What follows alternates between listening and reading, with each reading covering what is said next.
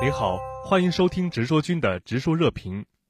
美国有线电视新闻网本周再发布针对特朗普的重磅爆料，指美国中央情报局曾在俄罗斯总统普京身边安插了一名高级间谍，他与普京亲近，能拿到不少机密情报。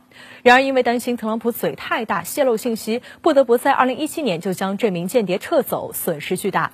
在美俄间谍传闻发酵的同时，又传出美国盟友以色列疑似监听美国政府要员的传闻。那么，您觉得这对美国和以色列的关系构成多大影响呢？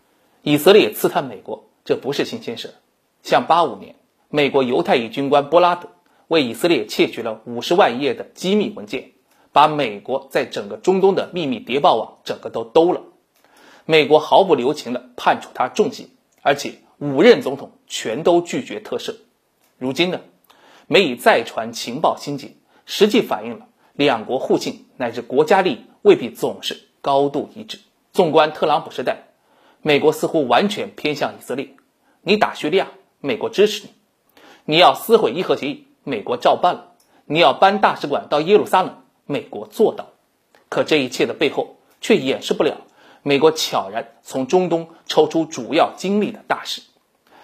美国《纽约客》有篇文章写得仔细，以特朗普从叙利亚撤军，还有提出针对中国的印太战略之后，以色列再指望美国如何为自己冲杀中东是不现实的。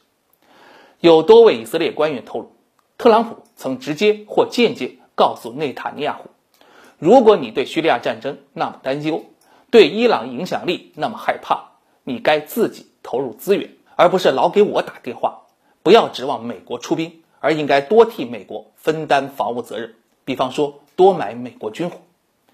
正如前以色列军事情报局长亚德林所言：“不要迷信美国，永远偏袒以色列。”特朗普就和他的前任一样，不是亲以色列或者反以色列，而是亲美国。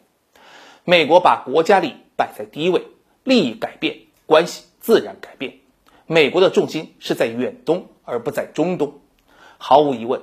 以色列是出于对美国的变心而感到恐慌，从而加大情报搜集。